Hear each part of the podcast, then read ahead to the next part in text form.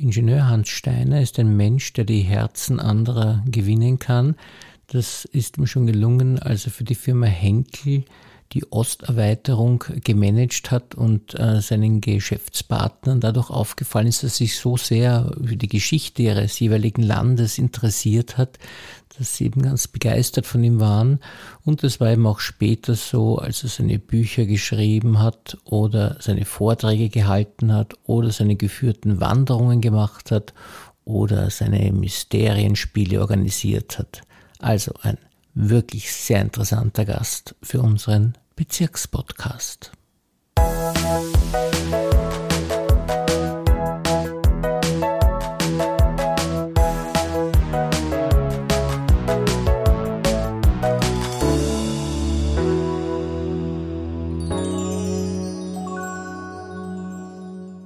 Herzlich willkommen, lieber Herr Ingenieur Steiner, und vielen Dank, dass Sie sich für uns Zeit genommen haben.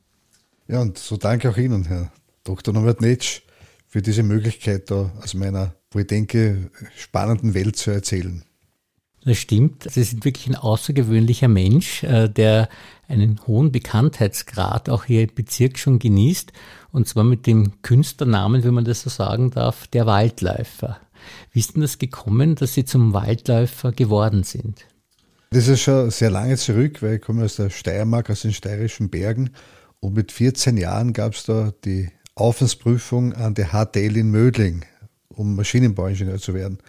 Und da gab es eben, äh, rundherum waren alle Quartiere schon ausgebucht. Nur mehr ein letztes Zimmer war frei in der Klausen von Mödling.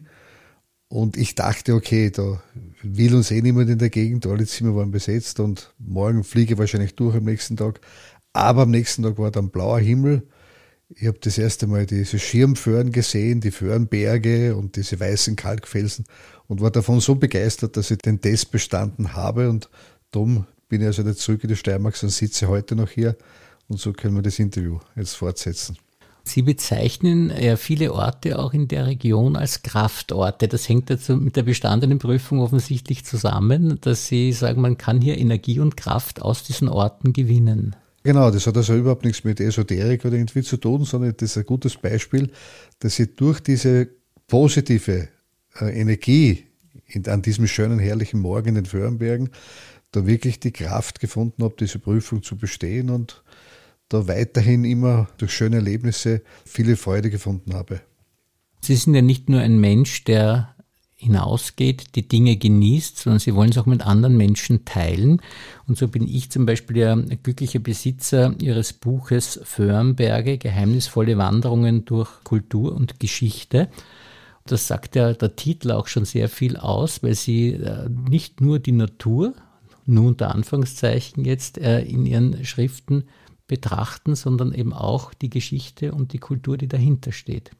Das war sehr lange Zeit, war das nur rein also mein eigenes Hobby, bis ich dann eines Tages merkte, dass das Dinge sind, die innere Stimme, die mir sagte, ich muss diese Schätze jetzt auch teilen, weil das sind Schätze, die nicht weniger werden, wenn man sie teilt, sondern immer mehr und immer, macht dann selbst immer reicher, je öfter diese Schätze geteilt werden. Und das sind vor allem also die vier großen Bereiche, die da eine Rolle spielen. Das eine ist eben die Freude an der Bewegung, die heute so wichtig ist, was viele Leute da immer in der Bewegung ärmer macht oder wo viele Leute, wo ich das sehe, dass die übertreiben, weil die Natur nur als Gerüst genützt wird, wo die Leute eben mit E-Bikes, Mountainbikes durch den Wald rasen oder laufenderweise durch den Wald sich bewegen, schnell laufend, ohne nach links und rechts zu schauen. Und dass das so wichtig ist, dass man das merkt, dass die Schönheit da im Vordergrund steht und immer wieder man beachtet, dass man das lernt, diese Schönheit zu schauen oder genauso auf diese Gefühlswelt, die da praktisch sich auftut, wenn man die Geheimnisse der Natur erkennt, immer mehr oder als Beispiel eine Geschichte dadurch daraus lernen kann. Und das geht hin bis zum spirituellen Erlebnis. Und das ist der, der Grund meiner Geschichten, um die weiter zu erzählen. Ein schönes Beispiel ist ja, dass Sie durch Ihre Waldläufe und Ihre Beobachtungen im Wald zum Beispiel äh, die Geschichte der Kelten äh, näher kennengelernt haben. Wie funktioniert denn das? Ja, das ist so ein Beispiel. Ne? Das ist ja beginnt einmal, dass man da selbst irgendwo ein Museum besucht, wo man dann lernt, dass da in Mödling zum Beispiel, dass da irgendwie keltische Funde gemacht wurden. Und das macht dann neugierig, diese Plätze auch zu finden, dort am Kalenderberg, wie das heißt, da in der Burg Liechtenstein, am sogenannten Hirschenkogel. Und wenn man dann diese Opfersteine dort sieht und das Ganze, die ganzen Geschichten dann nachlesen kann über die Kelten, dann macht es also erhöht es nämlich extrem das eigene Interesse, sich auf diesem Sektor zu bilden. Und da kommt dann der Höhepunkt, dass man selbst solche Plätze entdeckt, weil man einfach sagt, aufgrund der äh, Beispiele ist es ganz sicher ein keltischer Siedlungsplatz gewesen oder auch ein keltischer Kultplatz, wenn man das dann vergleicht.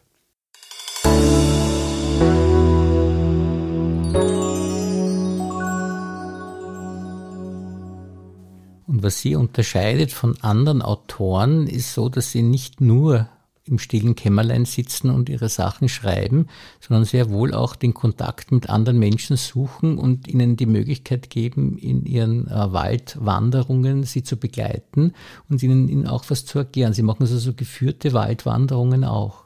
Ja, das, das hat damit zu tun, dass mir Leute dann gebeten haben und mitgeteilt haben, so trotz der Beschreibung im Buch, ist es uns nicht möglich, also diese Schätze zu finden. Und dann ist es so, dass ich sage, okay, wenn das so, wenn ich da, da gebeten werde, organisieren wir das gemeinsam, dass wir da irgendwo das wieder hinfinden mit anderen Leuten, um dann das im Buch beschriebene auch wirklich dann noch einmal zu, äh, äh, zu erleben und dazu immer auch wieder neue Geschichten dazukommen, die man dann auf der Suche nach den Projekten entdecken kann. Sie machen auch Vorträge, die also unglaublich äh, gut besucht werden, äh, derzeit in der Turnhalle in Kaltenleut geben, wo Sie eben auch Ihr Wissen mit anderen Menschen wiederum auf diese Art und Weise teilen. Das ist ja wieder ganz ein schöner Aspekt für mich, dass diese Form der äh, gemeinsamen Geschichtsbetrachtung der eigenen Heimat, dass es auch gut ankommt und dass die Leute das wirklich innerlich auch verstehen und sagen, je mehr Geschichten ich kenne und je mehr Geschichten ich kenne von diesen Projekten im Ort, je schöner wird es für mich dort zu leben und je stärker kommt da das Gefühl der Zusammengehörigkeit. Und was natürlich noch dazu kommt, hauptsächlich ist, dass da immer mehr Leute dann beginnen, ihre eigenen Geschichten zu erzählen, die sie wissen. Und so werden diese Geschichten immer mehr und mehr geteilt und werden dadurch immer kostbarer. Wie eingangs erwähnt, wird es immer mehr dann ein gemeinsames Projekt und das ist, je mehr da auf diesen Zug aufspringen, jenseits aller Parteien und, und das macht also sehr viel Freude, muss ich zugeben. Sie hatten ja eine großartige Idee auch, dass Sie Kreuze aufgestellt haben, wo so Art unter Anführungszeichen Gipfelbücher drinnen liegen, wo die Leute ihre Ideen und ihre Gedanken äh, zu dem Ort, wo sie äh, das gefunden haben, aufschreiben konnten und Sie unter dem Titel Schätze des Waldläufers dann auch diese Gedanken der anderen Menschen veröffentlicht haben. Das ist wieder ein guter Ball, der mir da jetzt zugespielt wird. Weil ganz wichtig war das äh, zu lernen, dass man dem Zufall äh, viel mehr Platz einräumen muss. Das ist ganz wichtig, das haben die Brüder Grimm schon erkannt, dem Zufall eine Chance zu geben, weil dadurch die Möglichkeit besteht, eben mit offenen Herzen und meistens also abseits der üblich breit getretenen Pfade äh, wieder neue Dinge zu erleben. Wie man sagt, eben durch Zufall. Ist es Zufall oder auch nicht Zufall? Wo mir etwas zugefallen ist, nämlich ein Kreuz, wie es im Wald eben war, dass da Kreuze aufgestellt waren, die dann irgendwie einmal im Laufe der Zeit umkippen, vermodern. Und so ein Kreuz habe ich da entdeckt, vor 30 Jahren schon. Und da ist kaum lesbar noch draufgestanden, geh in des Waldes Mitte, damit dich die Natur umschließt, was für dich eine große Lehre ist.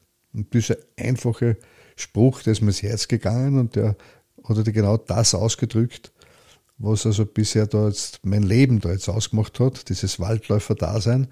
Und damit kam auch dann die Eingebung, diese Geschichten, also erstens mal, dass der Spruch weiterlebt, ein Kreuz zu suchen, abseits der Wege, wo man diesen Spruch anbringt, wo dann auch ein kleines Büchlein dabei ist, wo man sich eintragen kann, falls man dort überhaupt hinfindet. Das hat dazu geführt eben, dass man dann dass da wieder eine eigene Welt da in mir entstanden ist, weil ich zu meinem Erstaunen festgestellt habe, wie viele Menschen zufällig dorthin finden und ihre, ihre Lebensgeschichten fast da hineinschreiben und diese Geschichte immer weiter kommuniziert wird.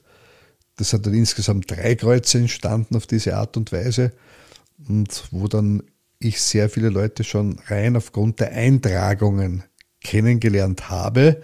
Denn es war mir wichtig dann, dass diese Bücher nicht verloren gehen, sondern ich habe dann begonnen, das mit Computer immer wieder aufzuschreiben. Und aus diesen Eintragungen entstand dann das Buch Die Schätze des Waldläufers.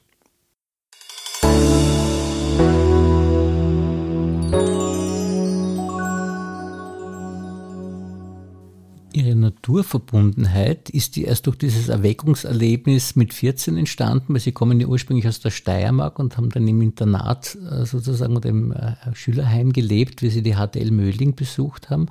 Ist in der Steiermark da schon grundgelegt worden, diese Naturverbundenheit, oder ist die tatsächlich erst dann mit 14 aufgekommen, wie Sie diese schöne Landschaft hier gesehen haben? Also es war damals auch so üblich, dass wir sehr wohl dort also in der Gegend schon in Bewegung gewesen sind durch das Skifahren und so, wo wir mit den Ski aufgewachsen sind. Aber so für Wandern und so weiter war das also wenig verbreitet, weil er, mein Vater war mit Hausbau beschäftigt, das war nicht so üblich.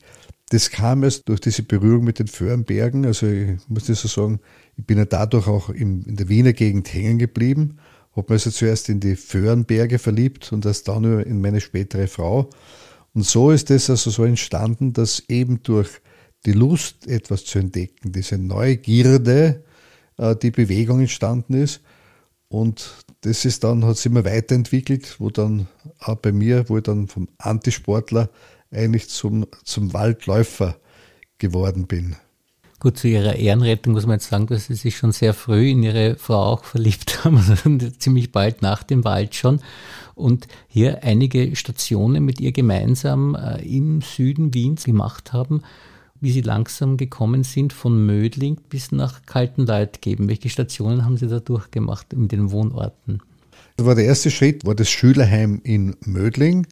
Und nachdem das dann also nötig war, wieder mal privat zu wohnen, war diese Möglichkeit hier da in Wien-Liesing, in einer Schlosserei, da war mein Schulkollege, der hat da hier gewohnt bei seinen Eltern und die haben ein Zimmer vermietet an HTL-Schüler.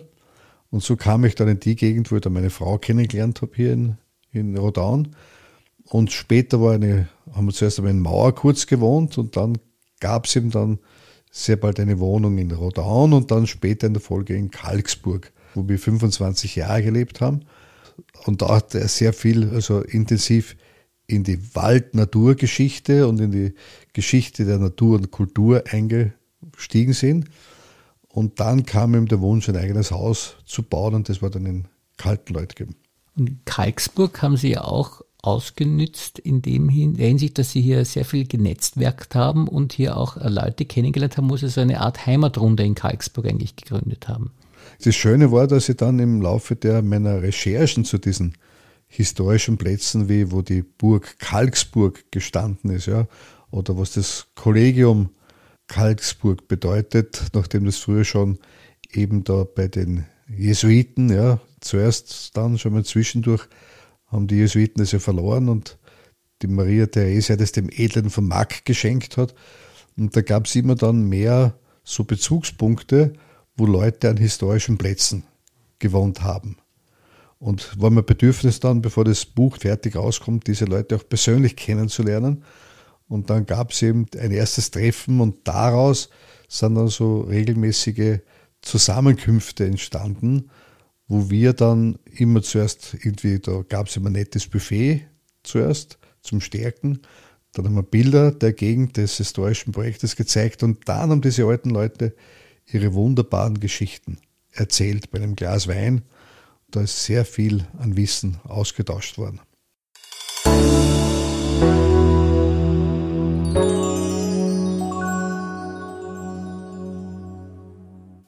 Auch in kalten Leutgeben sind Sie kein Einzelgänger, der keinen Anschluss findet, sondern auch dort haben Sie ein Netzwerk aufgebaut und äh, machen jetzt diese wunderbaren Vorträge und sind sogar jetzt Archivar in Kaltenleut geben und betreuen hier eigentlich auch die Ortsgeschichte. Das hat sich irgendwie so gut ergeben, so nach dem, nach meinem Pensionsantritt, wo ich eigentlich einmal nach meinem Beruf einmal richtig frei sein wollte und gar nichts, also da in der Richtung mich in einer Form binden, wo meine Absicht war, mich da zu binden wieder. Aber es war dann eben so, dass dann äh, das Archiv und diese Wiederaufbereitung des Archives und eben die Betreuung des Archives mit so vielen spannenden Themen wieder neu verbunden gewesen ist, wo ich für mich, wo ich schon dachte, ich kenne mich schon sehr gut aus in der Gegend, immer neue Geschichten und damit Schätze dazugekommen sind, sodass das also sehr gute Gelegenheit ist, über diese Themen auch im Amtsblatt zu schreiben oder auch also in Form von Vorträgen dieses Wissen weiterzugeben oder auch bei uns da in diesem Marktarchiv in der Professorenvilla des Dr. Winternitz, des, des Leiters der eben seinerzeitigen berühmten Wasserkuranstalt, gibt es auch den Hort für die Schulkinder. Und da gibt es auch immer die Möglichkeit, dass die da das Archiv besuchen und dass wir auch Wanderungen mit den Kindern, dass ich mir Wanderungen mit den Kindern auch durchführen kann wo ich dann immer aufs Neue begeistert bin, dass diese, wo man sagt, diese Generation, die nur vor dem Notebook sitzt oder nur mehr vor dem Handy, mit dem Handy herumspielt, dass die sehr wohl noch für diese Natur Interesse haben, wo ich mir merke, dass da Freude dahinter ist, wenn die da irgendwelche Höhlen erforschen und sich die Geschichten anhören, die mit dieser Höhle verbunden sind, als Beispiel. Sie haben jetzt schon mittlerweile drei Bücher herausgegeben, äh, die wir alle dann auch verlinken werden, äh, die Titel. Aber planen Sie jetzt noch weitere äh, Buchausgaben? Es haben sich, hat sich so viel Wissen angesammelt bei Ihnen, dass man sich denkt, das sollte eigentlich wieder veröffentlicht werden, obwohl Sie auch als Regionaut für die Bezirkszeitung auch äh, sehr viel aufschreiben und es sehr viel online zu lesen ist. Aber planen Sie weitere Buchprojekte auch? Das ist noch die Absicht, ja, es ist immer unglaublich. Ne? Man sagt immer, Pensionisten haben keine Zeit. Ne? Und das ist ja tatsächlich dann so, dass man sich wundert, wie man früher Bücher schreiben konnte. Und dass da jetzt das noch das Ziel ist, eben da auch dieses Wissen noch weiterzugeben, wo ich da ungefähr jetzt da über 20 so Wanderwege da, die von mir schon beschrieben wurden, im Amtsplatz der Meer praktisch in Form, in Buchform mit Leben erfülle, nämlich was dahinter ist an äh, Kultur und Geschichte, die auf diesen Wegen zu entdecken sind, was da praktisch damit verbunden ist, wenn man spielend bei einer Wanderung dann viel mehr lernen kann über die Kultur unserer Heimat, als wenn man das nur in einem Buch liest.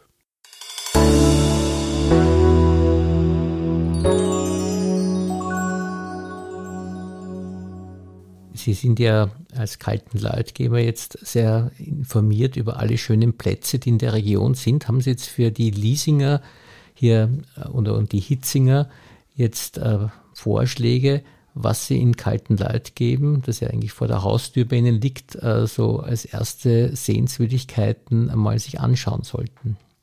Ja, natürlich ist das also das, äh, die, die Reise ist einmal schon mal interessant, wenn man da mal den, das betrachtet in der Mitte des Ortskernes, wenn man da schaut auf dieses Rathaus, äh, das historische Rathaus, das noch unter dem Kaiser Franz Josef da seinerzeit eröffnet wurde, so um eben 1898 ist es gebaut worden zu den äh, 50 Jahrfeiern seiner Regierungstätigkeit.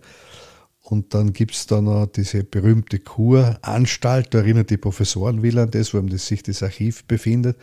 Also bei uns hat dann diese herrliche barocke Kirche mit, mit großartigen Geschichte, die Jakobskirche, wo dann auch der unter dem Kirchenfelsen eben jetzt eine Quelle da gerade entdeckt wurde im Zuge einer Wanderung mit den Kindern, ist mir das geglückt, dass ich da den Rand einer Grotte gefunden habe, wo diese Quelle herausgesprudelt ist, vor 500 Jahren und vor 500 Jahren den Ort, den Namen des Ortes gegeben hat. Die Quelle hat, war die kalte Leutgebin, so praktisch die, die Geberin des kühlen Trunkes, weil der Leutgeb war der, der früher der, den Wein ausgeschenkt hat und übertragen ist, die kalten Leute geben, die Spenderin des kühlen Trunkes, dass diese Quelle, da diese Stelle, wo die Quelle ist, wo es eine Gedenktafel dort ist, und so beginnt, eigentlich kann man die Wanderung beginnen, dann auf den Geisberg hinauf, wo es da sehr viele Sehenswürdigkeiten da zu entdecken gibt in Kaltenleutgeben.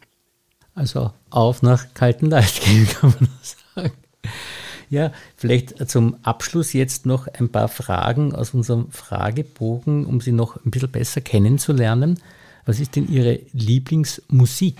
Die Musik, muss ich sagen, also, auch wenn mich sogar die Klassik oft interessiert, besonders im Zusammenhang mit Naturbildern, ne, die vier Jahreszeiten von Vivaldi und so, was herrliche Musik ist, ist in mir immer noch drinnen in meiner Jugendzeit, die, was mich bewegt hat, eben diese Musik der Beatles und der Rolling Stones. Das ist also bis heute geblieben und ich bewundere immer noch, wenn ich den, den Mick Jagger da herumspringen sehe oder den Keith Richard, wie der seine Solis da auf seiner Gitarre spielt.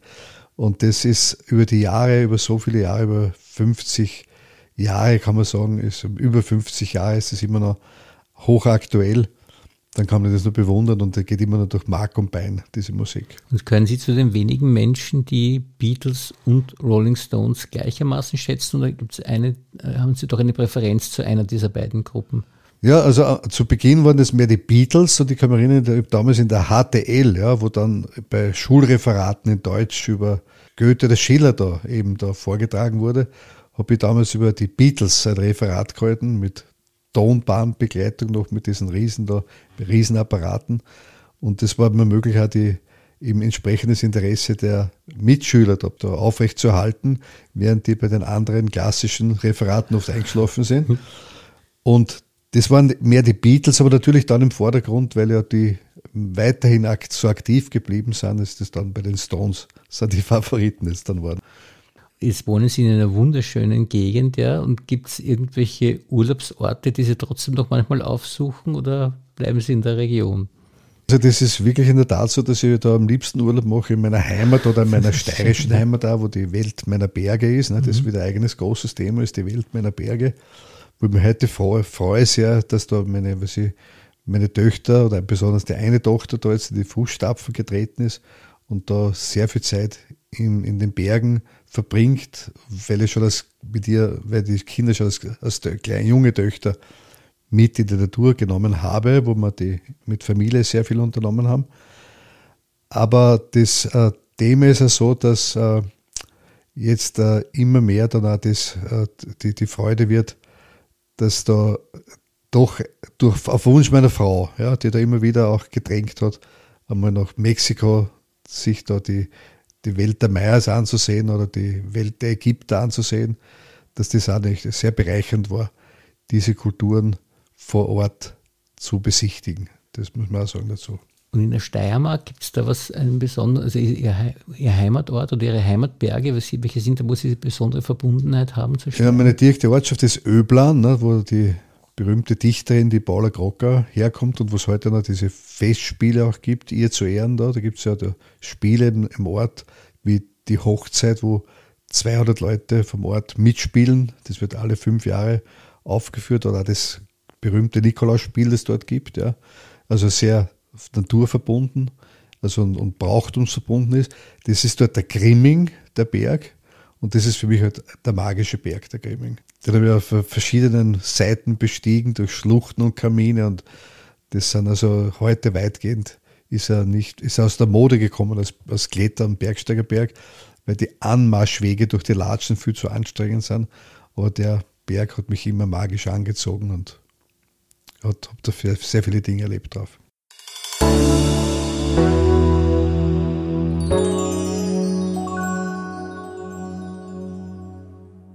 Haben Sie diese äh, Mysterienspiele auch dazu angeregt, dass Sie dann selbst solche Spiele organisieren? Weil Sie sind auch ein großer Organisator dieser Mysterienspiele. Das hat sich eigentlich ergeben durch einen launischen, heurigen Abend einmal, dass ich, dass ich da gemerkt habe, wieder durch, den, durch die Waldläufe bin ich auf dieses äh, sogenannte Salettel gestoßen, das zum Schloss Hoffmannsthal gehört, also zum Hoffmannsthal Schlössel, wie man heute sagt, wo das Schlössel ist wo früher der Hoffmannsthal eben gewohnt hat und das am Ende oben bei der Bergkirche im Wald am, am, an der Ecke des, der, der Mauer so ein kleines Hüttel, das eben Salettel genannt wird, wo ich mich gewundert habe, was ist das für ein eigener Turm, da mit so Schindel bedeckt und mit so äh, derartig von Efeu umrankt, wie Märchen hat das ausgeschaut. Was schlummert da für eine Geschichte drinnen? Ne? Und da habe ich dann erfahren, dass eben das der Ort war, wo der Hoffmannsthal schon mit dem Rilke sogar gesessen ist und mit dem Richard Strauss den, den damaligen Operndirektor, wo er die Librette geschrieben hat, so äh, Elektra und so weiter. Und das hat mich wahnsinnig berührt, dass dann auch dort begonnen hat, den Jedermann zu schreiben. Dass diese Geschichte dann aber in Salzburg bis heute aufgeführt wird und dass da nichts passiert ist auf, dieser, auf diesem Platz, am Kirchenplatz bei der Rodaunerbergkirche. Und dann haben wir gesagt, man muss selber irgendwas schreiben und inszenieren. Ne? Dann beim Heurigen habe ich gesagt, ja, gute Idee, da machen wir was. Nur am nächsten Tag hat es jeder als Schnapsidee oder Weinidee empfunden und damit ist, was ist das gewesen. Ne? Mir das aber Ruhe lassen und habe dann also so versucht, ein, eine Art Mysterienspiel im Selbst zu schreiben. Nicht? Aus den Erinnerungen des Nikolaus-Spieles und eben das ein bisschen modifiziert und so. War das am Anfang so, dass da alle gesagt haben, das ist eine verrückte Idee, da wird eh nie was draus aber dass dann sehr wohl immer mehr Leute bereit waren, dort doch mitzuspielen und am Schluss haben 140 Leute mitgespielt und es war schön, dass da die Schulen mitgewirkt haben rundum, also das, das Santa Christiana oder das Kollegium oder auch die äh, Rudolf Steiner Schule da in Mauer und die St. Ursula. Da war eine Freundin von mir, die war da Professorin, die haben da mitgespielt, die Schülerinnen von dem, da also den Hexentanz einstudiert, also es war dann sehr schön, dass da eben so viele Mitwirkende gewesen sind dann. Und auch der Bezirksvorsteher, der damalige Wurm, hat das also als gute Idee empfunden, dass da jetzt ein Mysterienspiel stattfindet. Freizeit haben Sie praktisch in dem Sinn eigentlich kaum, nicht weil, weil Sie in Ihrer Freizeit tun Sie eigentlich immer forschen, oder? Wie schaut das aus? Da gibt es irgendwas, weil das ist ja eigentlich schon so eine herrliche Aktivität, die Sie haben, weil Sie in der Natur draußen sind, Sie lesen, Sie forschen gibt es eigentlich kaum eine andere Freizeitbetätigung noch daneben oder wie schaut das aus bei Ihnen? Das ist halt also ein wichtiger, wieder ein richtiger Hinweis, dass die, diese Zeit in der Natur früher mehr gewesen ist, ja, weil durch dieses Aufarbeiten im Archiv und durch dieses Forschen und diese ganzen Dinge ist die, diese Zeit fast ein bisschen zu kurz gekommen, aber das ist, wie gesagt, einer meiner Ziele, was ich fragen, was mache ich in der Freizeit, ich versuche also doch mehr jetzt wieder in der Natur mich zu bewegen. Und natürlich ist es immer eine schöne Geschichte, die Zeit auch mit der Familie zu verbringen wieder. Und ich habe jetzt ein, ein, Enkelkind gekriegt auch und so weiter und so freuen wir uns sehr, wenn solche Dinge dann also wieder mal, wenn es Familientreffen gibt, das ist eigentlich so das Schönste immer dann. Und haben Sie ein Lebensmotto? Das Lebensmotto, das mich immer begleitet hat, und das, das möchte er so in der Form weitergeben, das war vom römischen Kaiser und auch Philosophen Marc Aurel, der mit, der gemeint hat, das Leben ist das Produkt deiner Gedanken. Und das ist eigentlich wirklich, wie es zutrifft. Das ist schön, ja. Und äh, gibt es eine Schlagzeile, die Sie gerne über sich lesen würden? Ach, ja, da wäre zum Beispiel also der Waldläufer und seine Schätze des Waldes. Also eine schöne Werbung für Ihre Aktivitäten. da sage ich vielen, vielen Dank für dieses wirklich interessante Gespräch. Ich danke ebenfalls für die Möglichkeit des Mitteilens.